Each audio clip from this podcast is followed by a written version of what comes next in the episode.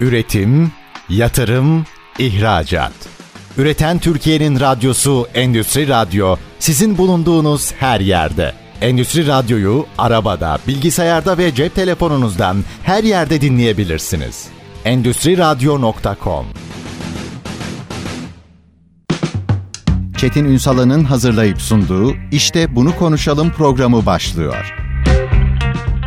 İşte bunu konuşalımdan merhabalar. Türkiye'nin gerçek gündeminde birlikteyiz. Efendim bugün İngilizce konuşacağız ama farklı bir başlık içinde. Kurumsal İngilizce eğitiminden bahsedeceğiz. Son dönemde aslında bütün firmaların bir şekilde yurt dışı pazarlara açılma eğilimleri görüyoruz. Sadece firmaların değil, bireylerin de yurt dışına gitme eğilimleri var. Yazılımcılar başta olmak üzere. Fakat Örneğin yazılımdan laf açılmışken yazılım sektörüyle ilgili ne zaman konuşsak o konunun entelektüelleriyle veya öncüleriyle, fikir öncüleriyle hep sektörde bir dil problemi, dil bariyeri olduğundan bahsediyorlar. Bütün bunlar aslında bugünkü gündemimiz. Hem eğilimi ölçeceğiz, hem metodolojiye bakacağız, hem de aslında belki oradan bir dönüşümü de okuyacağız. Kıymetli bir konuğumuz var. Birebir İngilizce kurucusu Buğra Balaban bugün işte bunu konuşalım bu konu. Sayın Balaban hoş geldiniz efendim. Hoş bulduk. Üstadım neresinden başlayacağım bilmiyorum ama şuradan başlayalım. Kurumsal İngilizce. Normal İngilizce bilmenin ötesinde bir kavram gibi geliyor bana. İşin içine teknik vesaire girdiği için. Biraz açar mısınız burayı? Tabii ki kurumsal İngilizcenin genel İngilizceden farkı firmaların çalışanlarını belli bir hedef doğrultusunda eğitmemiz. Satış İngilizcesi, İK İngilizcesi, lojistik İngilizcesi ya da üst seviye yöneticiler için sunum İngilizcesi, toplantı İngilizcesi gibi. Yani bu bahsettiğim İngilizce eğitimi normal kurslarda bulunan bir eğitim değil. Normal kurslarda malumunuz gittiğinizde size bir kitap verirler. İşte bir grup içerisinde ya da bireysel alacaksanız da genel İngilizce adı altında belli bir müfredata tabi olmak zorunda kalırsınız. Bizde 30'dan fazla farklı segment var. Mesela futbol İngilizcesi var çok ilginç Hmm, olarak. Futbolcular için. Tabii moda İngilizcesi var modacılar için. İşte e, enerji İngilizcesi var. Enerji sektöründe çalışanların kendilerini daha ifade edebilmeleri, işte o iş yazışmalarını daha rahat yapabilmeleri, bir toplantıya girdiklerinde jargona hakim olabilmeleri, işte bir teklif hazırlarken neden bahsettiğini detaylıca anlayabilmeleri için daha böyle case by case dediğimiz durumları öncelleyerek ya da kişilerin ihtiyaçlarını orada öne çıkartarak hazırladığımız içerikler var. Böyle rastgele sektörlerden birkaç örnek verebilir misiniz? Mesela hani e, o eğitime gelmiş ne öğreniyor sonra ne oluyor gibilerinden.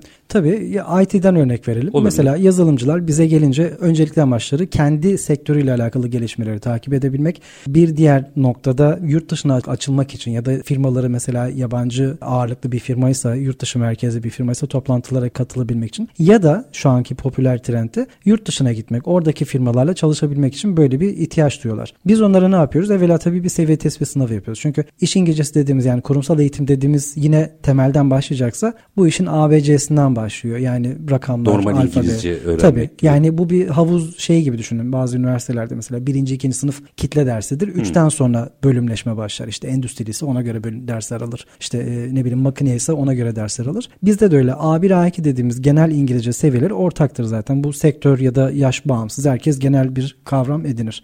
B1'den sonra artık yani o e, pre-intermediate dediğimiz seviyeden sonra artık kişileri e, yabancı eğitmene maruz bırakıyoruz. Artık biraz daha İngilizcelerini test edebilecekleri, oradaki o e, aksan değişiklikleri işte e, akıcılığı yaşayabilecekleri bir sürece maruz bırakıyoruz. B2 dediğimiz o uzmanlaşma aşaması yani o e, işte kişilerin tercih ettiği yönde kanalize olması aşaması B2 seviyesinde yani intermediate düzeyde geliyor. Orada Mesela kurumsal tarafta işte iş İngilizcesine dağılım ya da bir sınava hazırlanacaksa IELTS, TOEFL, SAT, GMAT, GRE ya da YDS gibi bir sınava hazırlanacaksa Türkiye'deki oralarda hep önce bir B2'ye gelmesini istiyoruz öğrencinin. B2 olduktan sonra yani artık bir yabancı eğitmenle bir konuyu tartışabilir, bir metni anlayabilir ya da bir diyaloğu kavrayabilir noktaya geldikten sonra orada uzmanlaşma başlıyor zaten. Orada sanıyorum şu var.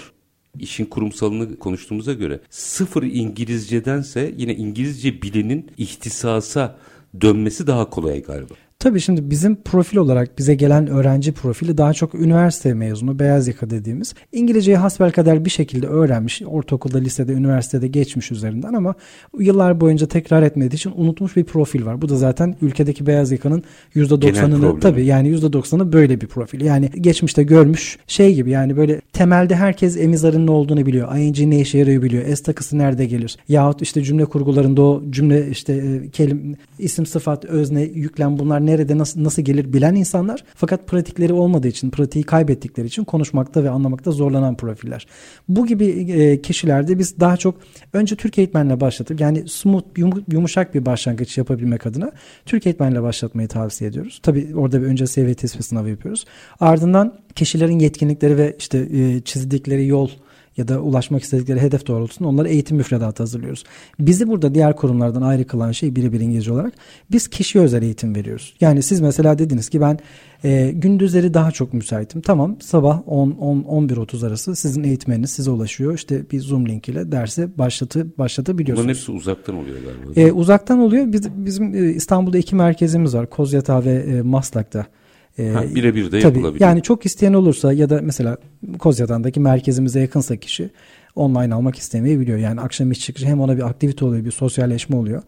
Ee, ya da çocuk öğrenciler mesela çocukların online alması biraz daha zor. O daha çok çocuk öğrenciler e, merkezlerimize gelmeyi tercih edebiliyorlar ama şu anda e, 4000'e yakın öğrencimiz var. Bunun %96'sı e, yaklaşık online alıyor. Çünkü firmalar da yani kişiler de hibrit çalışıyorlar. Ağırlıklı olarak da profesyonel yani yetişkinlerden geldiğini söylüyorsunuz. Doğru. Şu anda bizim en büyük potansiyelimiz işte mesela şu kurumsal eğitim verdiğimiz için bir firma var. E-ticaret firması. Onun yaklaşık 800 çalışanına eğitim veriyoruz biz. Farklı departmanlar yani finansçı ayrı eğitim, İK'cı ayrı eğitim, satışçı ya da account manager dedikleri buradaki satın alma depart şey satın alma birimlerini yöneten departmanlar var. Niye firmalar buna ihtiyaç duyuyor? Mesela işte bir firmayı yabancı bir yatırımcı geliyor. Yabancı bir ortak geliyor. Şimdi firma orada 10 yıllık finansçısını, 10 yıllık muhasebesini çıkartmaktansa İngilizce bilmediği için. Hafıza çünkü o. Muhasebeciye İngilizce öğretiyor mecburen ya da oradaki yöneticisine İngilizce öğretiyor. Bir de bizde bu yabancıların şirket satın alması ya da yabancı yatırımcı son birkaç yılda moda olduğu için firmalarda zaten bundan e, mesela 10 sene önce kimse ihtiyaç da yoktu. İngilizceye bakmıyordu. Yani tamam iyi kaliteli adamsa, iyi bir okuldan mezunsa, işini biliyorsa, deneyimliyse gelsin başlasın deniyordu. Ama son birkaç yılda bu globalleşmeyle beraber özellikle pandemiden sonra artık e, sınırlar kalktı. Yani sanal bir sınır var. E, buradaki adam gidip Hollanda'daki bir e, firmanın yazılım işini görebiliyor. Ya da yine Türkiye'deki bir İK'cı Almanya'daki bir firmaya headhunterlık yapabiliyor. Onun için e, insan arayışında bulunabiliyor. Sınırlar, sınırlar da kalktığı için artık İngilizcenin de artık olmazsa olmaz bir önemi var. İlgimi çekti. Biraz daha popüler bir şeyden soracağım. Sonrasında da daha o saydığınız mesleklerin içinde ilgimi çeken bir şey var.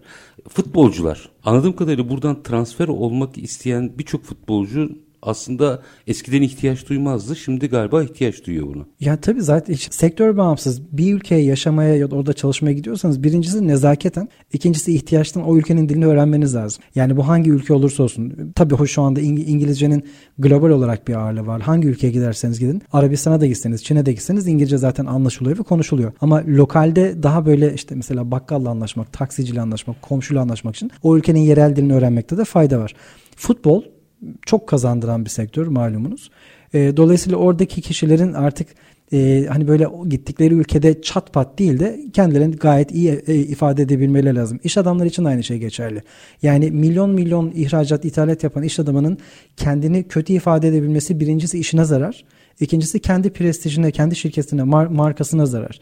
Yani bu kişinin hiçbir yardım almaksızın kendi iletişimini karşıdaki partneriyle, iş ortağıyla gerçekleştirebilmesi lazım. Bizim ihracat profilimize baktığımızda e, raporlarda gözüken en büyük problemlerden biri olarak bu ortaya çıkıyor. Onu nasıl aşarız? Bu soruyu sorayım ama cevabını aradan sonra alayım. Peki. Efendim kurumsal İngilizce eğitimini konuşuyoruz. Birebir İngilizce kurucusu Burak Balaban bugün bizlerle birlikte. Kısa bir ara aranın ardından işte bunu konuşalım diyeceğiz. Lütfen bizden ayrılmayın. Üretim, yatırım, ihracat. Üreten Türkiye'nin radyosu Endüstri Radyo sizin bulunduğunuz her yerde. Endüstri Radyo'yu arabada, bilgisayarda ve cep telefonunuzdan her yerde dinleyebilirsiniz. Endüstri Radyo.com Kısa aranın ardından işte bunu konuşalım demeye devam ediyoruz efendim. Konumuz kurumsal İngilizce eğitimi. Konuğumuz birebir İngilizce kurucusu Bura Balaban. Araya giderken şunu sormuştum. Açacağım çok şey var. Metodolojiyle ilgili de merak ettiklerim var ama daha doğrusu sadece Sayın Balaban'ın metodolojisi değil. Piyasadaki metodolojilerle ilgili merak ettiğim çok şey var. Onları da soracağım kendisine. Şöyle bir şey sormuştum giderken. Bugün ihracatla ilgili raporlara baktığımızda en önemli handikaplardan biri dil bilmeme olarak çıkıyor. Yani bu sadece oradaki profesyonellerden bahsetmiyorum. Hatta biz 2001 yılında krizden hemen sonra herkes ihracat yapsın dedik ve yaptılar bu arada. Tebrik ediyorum. Ama bence bir mucizeydi. Yani nasıl bir günde kimse ihracatçı olamazsa ama istatistiklere bakıyoruz kalıcı olan çok az. Yani gidiyor bir iki parti mal satıyor adı ihracatçı kalıyor ama devamı gelmiyor. Bu handikapı ihracatçı firmalar hem patronaj düzeyinde hem de kritik en azından ihracat müdürü şaka zannediyorsunuz ama var bu. Ya ben İngilizce bilmeyebilirim ama ihracat müdürünün bilmesi lazım. Nasıl halledebilirler? Şimdi Türkiye'de iş yapma bu aslında çok derin bir mevzu ama bu temelinde Türkiye'de iş yapma kültürüne gidiyor. Bizde kurumsallaşma maalesef yok. Yani özellikle aile şirketlerinde işi ehil olmayana vermek. İşte biri birinin bir şeyse yakınıysa zaten o, o, departmanın müdürü oluyor. Yani orada liyakata bakılmıyor. Bu zaten hani memleketin asıl meselesi bu. Şimdi orada başta patrondan başlayan yani şirketin sahibinden yöneticisinden başlayan bir üşengeçlik var. Bizim mesela öğrenci profilimize baktığımda şirket yöneticisi, şirket sahibi, işte şirketin kurucusu bir hayli fazla. E bakıyorsunuz şirket 10 yıllık 20 yıllık şirketler adam artık yumurta kapıya dayanınca mecbur öğrenmek zorunda kalmış. İşte yaşı gelmiş 40'a 50'ye e, bir şey bir yerden toparlamaya çalışıyor. Keşke bunu daha erkenden yapsaydı ama İngilizce hiçbirimiz için e, o e, acil şey listesinde değil, ihtiyaç listesinde değil. Ancak böyle sıkışınca, mecbur kalınca, işte mecburen bir şey bir sınava girmek zorunda kalınca, yurt dışına yerleşmeye mecbur kalınca bu gibi durumlarda İngilizce öğrenilmeye başlanıyor. Halbuki evvelinde adım atası bu daha e, keskin bir çözüm olabilir. Firmalardaki problemin işte tepeden o bir çözülmesi lazım. Yani şirketin sahibinin, yöneticisinin ya da yöneticilerinin bununla alakalı e, yani bir farkındalık yaratması lazım. Bize zaten firmalar bu amaçla geliyorlar genelde. Yani personelimize İngilizce verelim. İşte satış ekibine ya da işte arka tarafta finans ekibine bir İngilizce öğretelim. Çünkü şirkete gelip giden misafirler oluyor. Yani bu aslında yatırımcı gözünden de bakıldığında bir güven temsili. Yani ben bir şirkete iş almaya, iş yaptırmaya, bir sipariş vermeye ya da o şirkete ben yatırımcı olmaya gidiyorsam karşımdaki insanların benim dilimi konuşabilmesini beklerim. Bizdeki iş modelinde şu var ben çok gördüm. Ya hocam bizim ihracatçı İngilizce biliyor bana gerek yok. Benim bilmeme gerek yok. Öyle bir şey değil. Siz o masaya oturduğunuzda karşınızdaki o iş yaptığınız, yapacağınız insanın size öncelikle güvenmesi lazım. Yani bir kriz anında, bir problem anında evet bu patron, bu benim iş yapacağım insan buna müdahale edebilir. Benim derdimi anlayabilir. Buradaki sıkıntıyı çözebilecek kabiliyete ve iletişim gücüne sahip hissiyatını verebilmek lazım. Hiçbir şey olmasa yani iş yapacağınız insan, insanla akşam gidin işte bir şeyler yiyin için ve hal hatır sorun. Yani bir fuar ortamında bir iş toplantısı esnasında ya da bir işte bir e-mail attığınızda derdinizi çok rahatlıkla anlatabilecek düzeye kadar İngilizceye sahip olmanız lazım. Gerçi biz burada mucizeler üretiyoruz. Yani Almanya'ya giden vatandaşlarımız biliyorsunuz orada Türkçe öğrettiler. yani bizlerde farklı metotlar da var. Onun da altını çizelim de. Ama işin latifesi bir tarafa iş yapıyorsanız bir de İngilizce artık dil olmaktan çıktı anladığım kadarıyla. Ekonomi konuşacaksak veya ticaret konuşacaksak hani bir ortak jargon haline dönüştü. Yani işte bir Fransızca, bir Türkçe falan gibi değil. Başka bir hale dönüştü. Çin'de de geçiyor, Amerika'da da geçiyor, İspanya'da da geçiyor, Şili'de de geçiyor. Lingua franca diyoruz. Manasına buna. geliyor. Yani, yani globalde her yerde geçerli olan, her yerin kapısını açan bir iletişim aracı Ticari şu anda. enstrüman haline dönmeye Doğru. başladı. Şimdi tam bu aşamada o zaman kritik soruyu sorayım. Metodolojiler savaşıyor. Hocam çok şey duydum. Hangisi doğru bilmiyorum da. Müthiş şeyler duydum. Uyurken konuşmaktan, bu arada doğru da olabilir. Bilmediğim için soruyorum size gerçekten. Uyurken öğrenmekten bir hafta içinde öğrenmeye, işte konuşmaktan şu buna bir sürü metodoloji siz daha iyi biliyorsunuzdur, duymuşsunuzdur ve şu anda bizi dinleyenler de hemen hemen sosyal medyada bile sürekli görüyorlardır.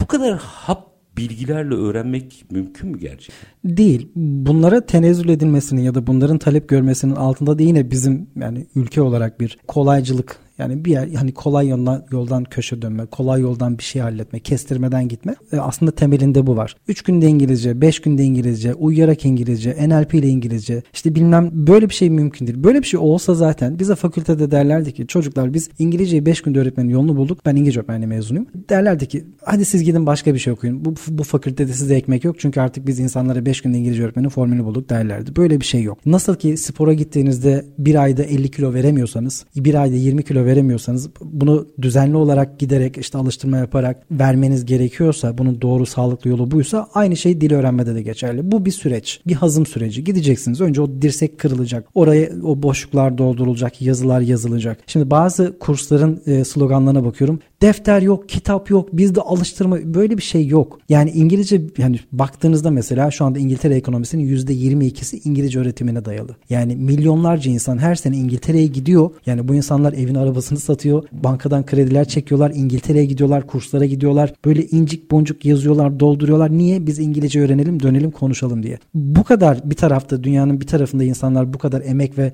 çaba sarf ederek bu işi yapıyorken diğer tarafta defter yok, kalem yok, hiçbir şey yok. Oturun yattığınız yerden böyle bir şey mümkün değil. Bu bizim biraz kolaycılığa şeyimiz. Hatta şöyle bir tezim var. Ben bir muska yazsam desem ki hadi bu arkadaşlar bunu geceden koyun İngilizce bu işte sabah uyandığınızda içeceksiniz. Vallahi satar. Çünkü insanlarda böyle bir hayale sarılmak gibi bir şey var. Yani 5 günde olacak mı hocam? Olacak. Tamam o zaman basıyorum parayı deyip. Ondan sonra onların yine arka taraftaki şeyini biz toparlamaya çalışıyoruz. Bize geliyorlar diyorlar ki biz gittik işte 5 günde 3 günde bilmem ne İngilizcelere öğrenemedik. Hadi canım diyorum ben de. Gerçekten öğrenemediniz. Çok ilginç. Ama çok hasarlı geliyor tabii o zaman. Tabii insanın orada özgüveni kırılıyor, heyecanı yitiyor. Yani bir önce denemiş ama başaramamış olmanın bir yani kalıtsal artık bir rahatsızlık ortaya çıkartıyor ve ben bu işi beceremeyeceğim noktasına gel getirdiği zaman bilinçaltına bütün imkanlar bir araya gelse yine beceremeyeceğini inandırıyor kendisini. Bir handikapımız daha var. Onu da açalım istiyorum. Bir, ben zaten konuşamam. Bizim sanıyorum eğitimden itibaren hepimizin sırtına yüklenen bir şey.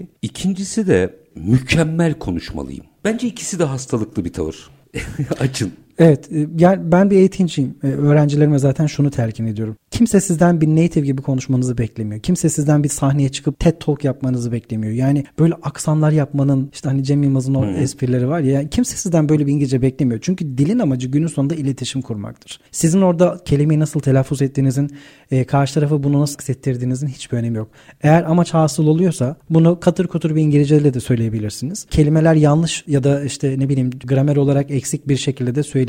Amaç hasıl oluyorsa problem yok demektir. Tabii ki en doğrusu bunun en güzel şekilde o yani ideal. ideal olan o, olur. Şey Ama bizde şey var. Hocam ben cümle kuramıyorum. Niye? Çünkü benim işte ben bunu düşünüyorum mesela. I am yok am mi gelecekti burada? Yok he mi gelecek? Bu, bu noktaya girdiği zaman zaten tren kaçıyor Bırak gidiyor. Bırak gitsin diyorsunuz. Tabii. Hata yap. Zaten karşı taraf şimdi şöyle bir şey var. Hata yapma korkusu bizde aslında şeyden kaynaklanıyor. Gülünç duruma düşmekten kaynaklanıyor. Fakat bir yabancı bizim karşımıza geldiğinde böyle kırık dökük Türkçe konuştuğunda uçumuza bile gidiyor. Değil mi? Çok böyle takdir ediyoruz. Adama bak ya Alman gelmiş burada nasıl kıtır kıtır da olsa konuşuyor dediğimizde aynı şey bizim için de geçerli.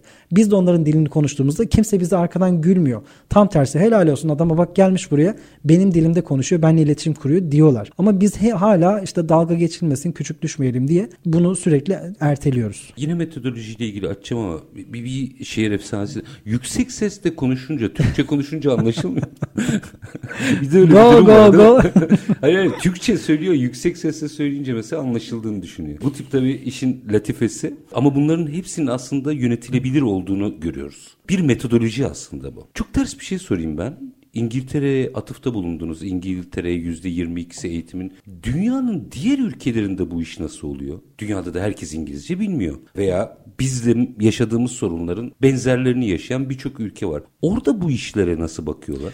Şimdi her ülkenin eğitim politikası farklı dizayn ediliyor. Yani bizde zaten en temelden bazı yanlışlar var. Bizim benim eğitimci olarak karşı çıktığım işte bu metodoloji dediğimizde çocukların en başta bu işi öğrenirken pratik bazlı değil, konuşma bazlı değil de daha çok gramer bazlı eğitim alması.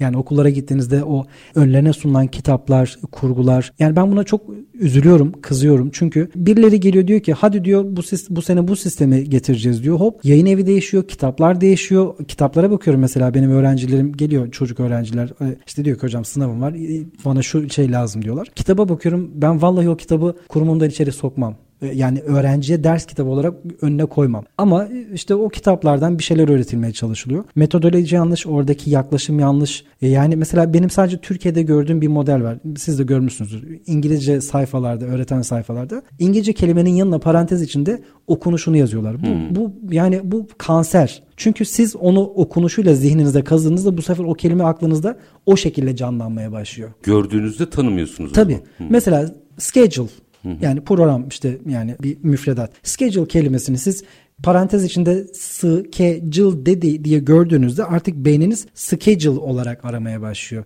Ve kelimenin orijinalinde o o S, C, H, E o şekilde orijinal olarak yazıldığında karşınıza geldiğinde zihin onu tanımamaya başlıyor. Ya da siz bunu yazarken bu sefer schedule söylediğim gibi yazmaya başlıyorsunuz. Bu bir kanser ve bir şekilde insanların kolayına geldiği için bu işte daha çok takipçi almak, daha çok like almak için bu şekilde bir öğrenme metodu geliştirmiş. Bu yanlış. Ya da bizde mesela benim kendim öğrenciyken öğrenciyken de gördüğümde ya bu niye böyle diye yanlış bulduğum metotlar var. İşte bizde mesela bütüne tek tek önce mesela ilk derste hatırlarsınız önce what is your name anlatılır öğrenciye. Hmm. Halbuki what is your name dediğinizde önce evvela öğrencinin what'ın ne anlama geldiğini, oradaki is, to be fiilinin ne fonksiyonda kullanıldığını, işte your cümlede hangi görevde kullanılır ve name ne anlama gelir bunun evvela bilmesi lazım. Biz parçadan bütüne gittiğimiz için burada çok büyük aksaklıklar ortaya çıkıyor. Halbuki bütünden parçaya gittiğimiz için burada büyük aksaklıklar ortaya çıkıyor. Halbuki parçalar verirse kişiler zaten kabiliyet olarak bunları birleştirebilme yetkisine, yetisine sahipler. İşte böyle yani farklılıklar ne, var. Name ne? İlk önce bunu mu öğretmek Tabii gerekiyor? Tabii evvela orada kelime. kelime grupları yani kelimeden ziyade işte fonksiyonları cümle içinde nereye ne, ne anlama geliyor. Şimdi şöyle bir yanlış algı var. Mesela Dil eğitimini biz ikiye ayırıyoruz eğitimciler olarak. Çocuk eğitimlerini biz acquisition diyoruz, edinim diyoruz. Çünkü çocukların dili öğrenme süreciyle yetişkinlerinki çok farklı. Tabii. Yetişkinlerde learning dediğimiz işte şu anki öğretim var. Çocuklarda biraz daha tekrara dayalı, işte gördüklerini tekrar etmeye, biraz daha motor öğrenmeye dayalı bazı fonksiyonlar geliyor. Yaşla alakalı. Yaşla alakalı. Maalesef işte zaman ilerledikçe, eğitim yanlış ilerledikçe kişinin bir şeyler öğrenme kabiliyeti zayıflıyor. O yüzden yetişkin dediğimiz işte 17, 18, 20, 25 gibi yaşlarda bu sefer learning metodları metotlarına geçmeye çalışıyoruz. Pa- yani tenceredeki pası kazımaya çalışıyorsunuz. Tabii. Önce eksikleri giderip hataları giderip ondan sonra öğrenciye doğru bilgi vermeye çalışıyoruz. Halbuki çocuk eğitiminde doğru şekilde başlansa ki az önce sorduğunuz işte mesela başka ülkelerde bu İngilizce nasıl? Mesela Kuzey Avrupa ülkelerine gidin. Zaten mezun olduğunda bir insan bir kendi dilini konuşuyor dolgun bir şekilde. İki ikinci bir yabancı dil hatta bazılarının üçüncü seçmeli yabancı diller var işte İspanyolca gibi, Almanca gibi. Yani mesela Finlandiya'da liseyi bitiren bir öğrenci ortalama 3 dil akıcı şekilde konuşarak Finceyi, İngilizceyi ve tercihen Almanca da İspanyolcayı konuşarak mezun oluyor. Lise mezunundan bahsediyorum. Tabii ki bu çocuğun daha sonra İngiltere'ye ya da başka bir ülkeye gidip o ülkeyi, o dile öğrenme ihtiyacı ortadan kalkıyor. Belki isterse Çince öğrenmek için Çin'e gidebilir. Rusça öğrenmek için Rus, Rusya'ya gidebilir. Ya da Arapça öğrenmek için Dubai'ye gidebilir. biraz da coğrafya avantajı. aynı ailenin parçası olmanın getirdiği şeyler de var. Yani evet belki Avrupa Birliği üyesi değil ama çok yan yana komşular öyle diyeyim. Orada şöyle bir handikap da ortaya çıkıyor hocam. Herkes bir dili öğrenirken çok fazla dedikodu oluyor. Her kafadan bir ses çıkıyor. Bakın bu çok tehlikeli bir şey. İngilizce kursuna gidiyorum. Aa diyerek başlayan cümlelerle herkes bir şey anlatıyor. Sonuçları ne olur bunun? Yanıtı reklamlardan sonra alacağım. Çünkü bence en büyük hastalıklardan biri bu. Biri bir İngilizce öğreniyorum dedi mi yandı. İngilizceyi unutsa daha iyi. O kadar çok şehir efsanesi orada birdenbire geliyor ki bence diye başlayarak ben bunun bencesini bir kenara atıp işi eğitimciye soracağım ama yanıtını aradan sonra alacağım. Birebir İngilizce kurusu Buğra Balaban bizlerle birlikte kısa bir ara lütfen bizden ayrılmayın. Üretim, yatırım, ihracat. Üreten Türkiye'nin radyosu Endüstri Radyo sizin bulunduğunuz her yerde. Endüstri Radyo'yu arabada, bilgisayarda ve cep telefonunuzdan her yerde dinleyebilirsiniz. Endüstri Radyo.com Kısa bir aranın ardından işte bunu konuşalım demeye devam ediyoruz. Kurumsal İngilizce eğitimini konuşuyoruz. Birebir İngilizce kurucusu Buğra Balaban bizlerle birlikte. Hocam yine soruyu tekrarlayayım sizden alayım yanıtını. Farz edin ki bir işletme bir personelini kursa gönderdi ve diyor ki işte yurt dışına açılıyoruz sen de artık İngilizce öğren veya geliştir o da olabilir. Şehir efsaneleri başlıyor. O çevresinde ne kadar insan varsa hepsi biliyor. Hepsinin bir konuyla ilgili fikri var. Bu olumlu olsa başımla beraber bir de olmaz o diyerek başlayan cümleler var. Bunu ne yapacağız? Daha doğrusu siz böyle bir sanıyorum çok vaka geliyordur böyle. Ne yapıyorsunuz? Dil öğreniminin en büyük engellerden bir tanesi kişinin kendisi. Bazen kişi bir seviye tespit sınavı yapıyor işte yani 100 soru üzerinden mesela 60-70 yapabilmiş. Bu ortalama bir İngilizce sahip olduğunu gösteriyor zaten. Ben evvela o insanı İngilizce bildiğine ikna etmeye çalışıyorum. Yok hocam ben bilmiyorum. Ya biliyorsun bak işte bu soruları %70 sen... yapmış. Mesela hani %60 mesela. ya da %50 yapmış. E, %50 ortalama işte A2 seviyeye denk gelir bizde. A2 de hani nereden baksanız yine de derdini anlatır. Derdini anlatabilir ya da işte bir şekilde hani aç kalmaz öyle söyleyeyim. E, ama işte bu insanlara bizim o özgüveni vermemiz lazım. Bu da yine küçüklükten gelen şeyler. Yani bizde hep işte yapamazsın, sen mi yapacaksın, ha hadi canım falan gibi şeylerle büyütüldüğümüz için. E, orada aslında çok daha farklı şeyler var, dokular var düzeltilmesi gereken. Dil öğretiminde benim yine karşılaştığım en önemli e, engellerden bir tanesi Türkçe ana dil bilgisi. Kişiler eğer ana diline vakıfsa yani özne, yüklem, nesne ne işe yarar, cümle nasıl türetilir, kelime nasıl türetilir, cümle nasıl kurulur. İşte soru sorarken mesela bana bazen çeviriler geliyor. Hocam şunu çevirir misin diyorlar. İşte eş dosttan geliyor bir makale, bir metin ya da bir ürünün şeyi var, tasvirini yapmış. Belki şeye koyacak. Sitesine, sitesine koyacak. koyacak. Yemin ediyorum önce Türkçesini anlamak için böyle kişi arıyorum. Abi diyorum bunu, bunu mu söyledin? Çok iyiydi bu. Ya, ya şimdi bir paragraf var. Yani 8 satırlık bir paragraf yapmış. Bizde hani şey e, malum cümle ne kadar uzunsa sanki o kadar iyiymiş gibi bir algı var ya bağlaçlarla bağlanmış. Öyle ki işte ne var ki her nasılsa. Nokta özürlü cümleler Yok. diyorsunuz. Halbuki İngilizce çok direktir. Yani e, işte üç kelime. Ben geldim, seni bulamadım. İşte akşam görüşürüz. Geldiğimde seni bulamadığımdan ötürü sana bıraktığım mesaj gibi bir yapı Türkçe'de var. Dolayısıyla bunu evvela bir bundan kurtulmak lazım. Çünkü tür İngilizce mesajın direkt verildiği bir dil. Türkçe gibi girift böyle bağlaçlarla 8-10 cümleyi bir araya getirdiğimizde zaten Türkçe'de bile anlam kayması yaşıyoruz. Evvela Türkçeyi ana dili etmek lazım. Biz kendi eğitim metodolojimizde A1 ve A2 başlangıç düzeylerinde eğitmenlerimiz bilerek Türkçe kullanırlar ama ders tamamen Türkçe geçmez. Sadece öğrencinin ihtiyacı olduğunda Türkçe anlatılır. Orada da amacımız şu öğrencinin geçmiş bilgilerine referans verebilmek için. Mesela bir sıfat tamlaması anlatılıyorken ya da bir yeni bir zaman dilimi anlatılıyorken. Bir Sıfat işte geç- tamlamasının ne olduğunu biliyor olması E, lazım. tabii ki. Yani beautiful Yani diline hakim olması Tabii. lazım önce. Ana diline. Tabii fast car hızlı araba. Bunu Türkçe'de nasıl söylüyoruz? Hızlı araba. Araba neydi? isim. Hızlı neydi? Sıfat. Demek ki sıfatı ismin önüne getirdiğimizde sıfat tamlaması yapıyoruz. İngilizce'de de aynı şekilde. Fast car, tall man, beautiful girl gibi bunları böyle hani önce sıfat sonra isim olduğunu kişilere böyle anlatarak ancak mevcut bilginin üzerine bir şey inşa edebiliriz. Yoksa sıfırdan bir bilgi vermek zaten zor. E, yine burada bir başka yanlış. Mesela başlangıç düzeyindeki kişilere direkt yabancı bir eğitmenle başlanmasını ben bir eğitmen olarak son derece yanlış buluyordum. Bizim kurumumuzda takip ettiğimiz metodolojide biz eğitmenlerimizle de özellikle Türk eğitmenlerimize diyoruz ki öğrenci sıkıştığında zorlandığında Türkçe'ye dönün. Çünkü öğrenci daha fazla zorlanırsa bu sefer bir rezistans geliştiriyor. Bırakıyor. İyice uzaklaşıyor. Buna gerek yok. Biz e, şey değiliz yani bir bir devlet kurumu değiliz. Böyle illa bunu yap, böyle kurallarla hareket etmemize gerek yok. O yüzden öğrenciden yana tavır alıyoruz biz. Öğrencinin orada öğrenme yollarını kolaylaştırıcı yöntemler geliştirmeye çalışıyoruz. İşte nasıl daha rahat öğrenir? Görsel hafızası mı daha kuvvetlidir? İşitselde mi daha iyi bu öğrenci? Yazarak mı öğreniyor yoksa dinleyerek mi öğreniyor? Bunları keşfetmeye çalışıyoruz eğitim sürecinde. Günün sonunda aslında galiba şimdi bir ihracat hedefli bir ekonomiye doğru gittiğimizde bu iş daha fazla konuşulur hale gelecek. Burada personeline bu tip bir eğitime yollayacak olan bir yöneticinin neye dikkat etmesi lazım? Şu bizim son dönemde çok sık karşılaştığımız bir şey. İngilizce eğitim platformları var. İsmi lazım değil. Böyle hani ana dille öğretmenler diye böyle ortaya çıkan böyle çok büyük fenomenleri arkasına alıp reklam yapan platformlar var. Platformların bize gelen şikayetlerinden süzüp size 3 tane ana şeylerin e, sıkıntılarını söyleyeceğim. Birincisi ana dili İngilizce öğretmenler dedikleri kişiler zaten birincisi ana dili İngilizce değil ikincisi öğretmen değil. Niye öğretmen olmaması bu kadar önemli? Öğretmenle ders yapmak. Şimdi mesela siz Türkçe biliyorsunuz değil mi? Siz bir yabancı Türkçe öğretebilir misiniz? Hayır.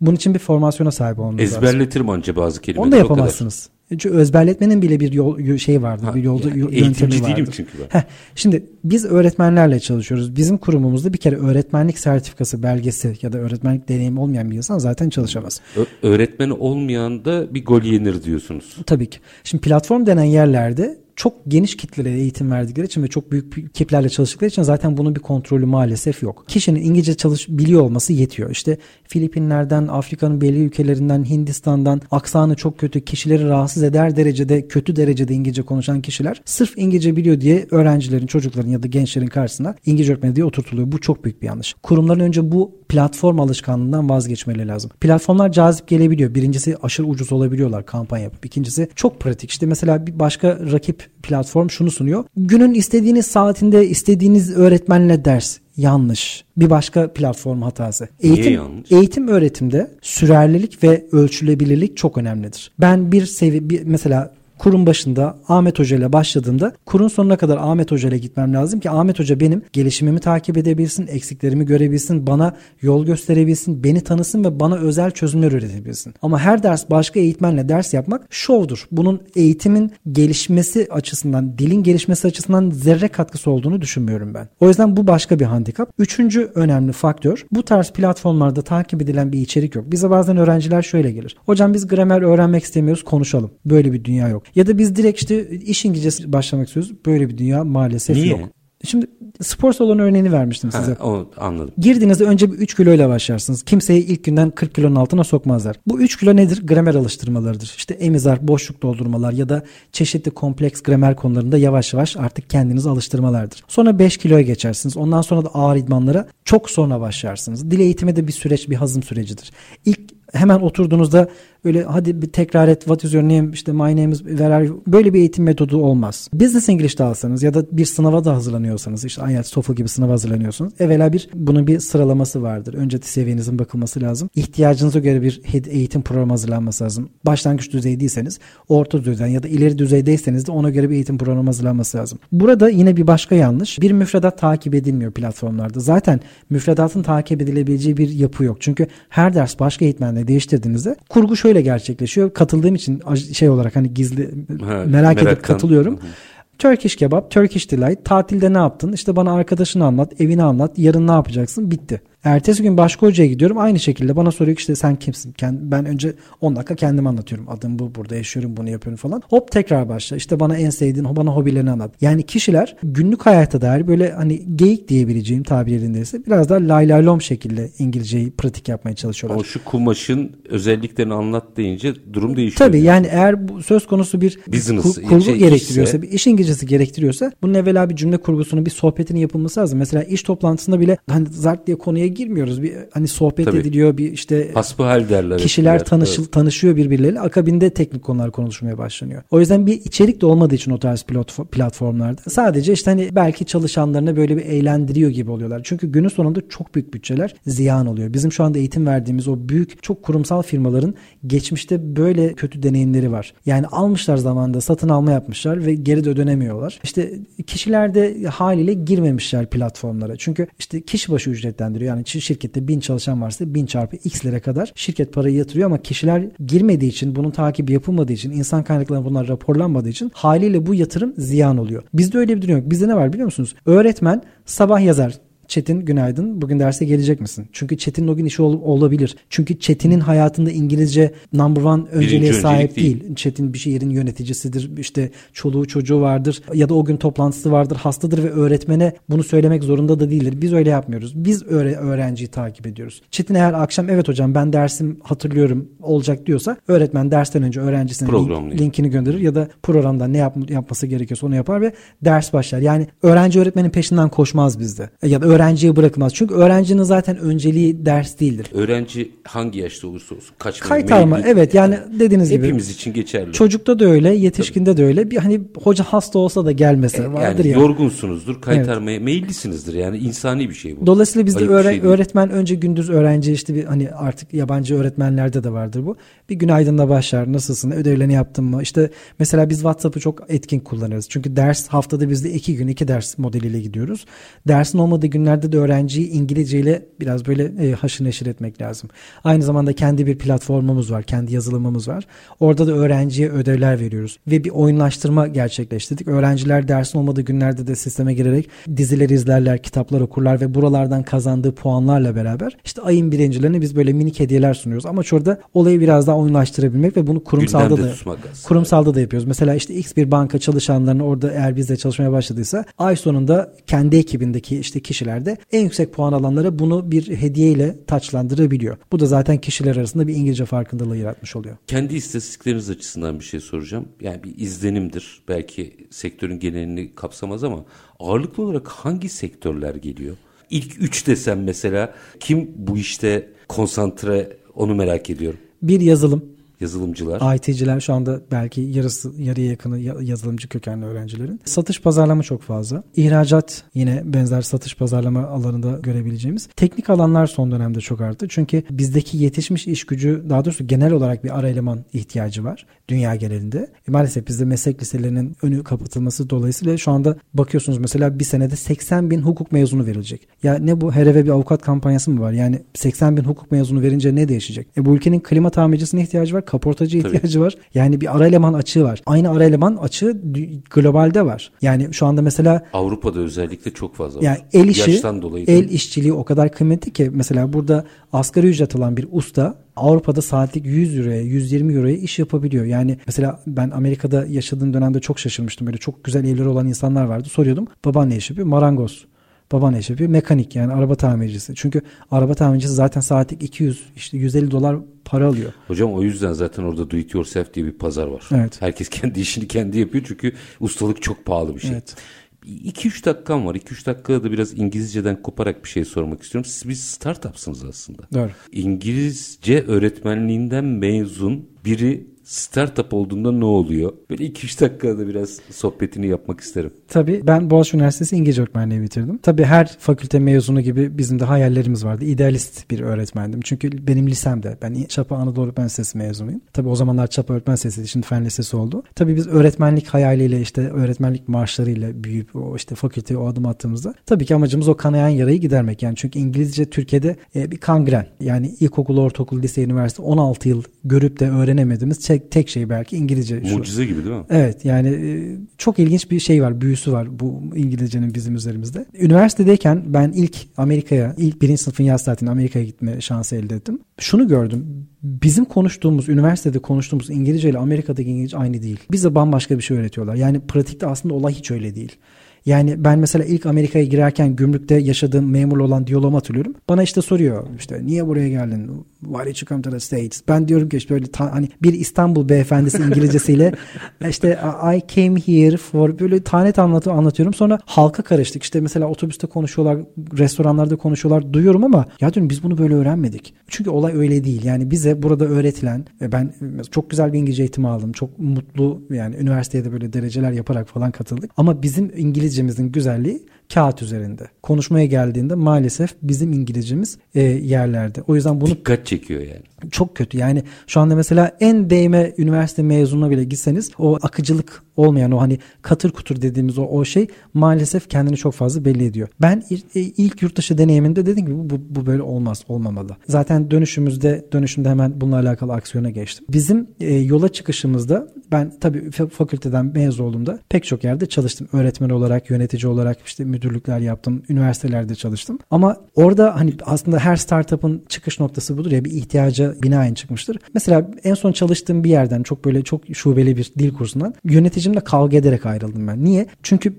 bana öğrencilere okutmamızı dikte ettiği kitap benim asla tasvip etmediğim ama onun sırf daha ucuz diye işte al bunu öğrencilere okut dediği bir kitaptı. Ben bunu kabul edemeyeceğimi söyledim ve oradan çıkan bir tartışma yaşadık. Halbuki orada 10 lira daha fazla verse biraz daha böyle adı duyulmuş öğrencinin keyifle okuyabileceği çizgisiyle baskısıyla dizgisiyle daha keyifli bir kitap öğrencilere vermeyi o vizyona sahip olmuş olsa beyefendi belki çok daha farklı ilerleyecekti süreç. İşte kendi dedi ki mesela dışarıda yapılan öğrencilerin şikayet ettiği şeylerin olmadığı bir şey. İşte ödeme sistemiyle Bizde mesela öğrenci ben istemiyorum vazgeçtim dediği anda asla sorgu sual yok. Tamam bu ayki eğitimimizi bitirin tamamlayın. Mesela bizim birebir İngilizce 7. yılını tamamladı. 8. yılına giriyor şu anda. Şu ana kadar hiçbir öğrencimize biz ne bir icralık olmuşuzdur ne bir öğrencimize tebligat göndermişizdir ne kimseyle böyle papaz olmuşuzdur tabir yerindeyse. Çünkü ben şuna inanıyorum öğrenci ya da müşteri genel anlamda benden hizmet almak istemiyorsa, bizi beğenmiyorsa bizim onu zorlamamızın, hayır efendim bak sözleşme imzaladın, geleceksin bu parayı vereceksin diye diretmemizin hiçbir ahlaki ve vicdani tarafı yok bana göre. O yüzden öğrenci bize ben istemiyorum, ben memnun değilim, hocadan memnun değilim ya da işte ben param yok, işte ne bileyim işi kaybettim. Her şey olabilir. Diyorsa bitmiştir bizim için. En fazla deriz ki tamam bu ayki eğitimimizi bitirin. Ondan sonrası için Hocam, selametle. Buna aslında yeni ekonomi deniyor. İşte galiba startuplar da böyle doğuyor. Ee, yani eskiler şöyle derdi. Kötü ev sahibi insanı mal sahibi yapar. Ee, biraz bizdeki e, startup ekosistemi de böyle doğuyor. İyi ki de doğuyor ayrı konu ama sonunda da bunu biraz almak isterdim. Ama günün sonunda anladığım kadarıyla yine başladığımız yere gelirsek kurumsal İngilizce eğitimi ihracat ihtiyacıyla da birlikte önü çok açık bir alan. Sadece burada dikkatli olması gerekiyor. Çok teşekkür ediyorum Sayın Balaban. Son bir cümle alayım. İhracat demişken ben şunu eklemek istiyorum. Şu anda mal, kur farkı malum. Şu anda Türkiye'de üretim yapan bir kişinin en büyük hayali bence yurt dışına satmak olmalı. Hangi ürün ya da hangi hizmet olursa olsun. Çünkü arada inanılmaz bir kar marjı var. Yani ben bunu kendim hani ek iş olarak ya da başka bir şey ne yapalım hani şu çünkü hizmet sektörü biraz altıl biliyorsunuz. Yani büyü, hani ne kadar büyüyeceğiniz kısıtlı, sınırlı. Biraz daha böyle bir ürün yapalım, bunu yurt dışına satalım dediğimde inanın çok güzel bir pazar var orada. Ama burada yine olay nerede düğümleniyor? İngilizce'de düğümleniyor. Yani siz burada reçel de yapsanız, el işi bir şey de sats, aksesuar da yapsanız ya da daha büyük bir sanayi ürünü de yapsanız İngilizceden geçiyor olay. Onu o pazara tanıt, tanıtabilmek için, oradaki kişilere kendinizi anlatabilmek için, orada pazarda bir yer edinmek için ya da bir müşteri sıkıntı yaşadığında müşteriyle iletişime geçip onu mutlu edebilmek için hep olay İngilizce'de tıkanıyor. O yüzden özellikle ihracat isteyenlerin ya da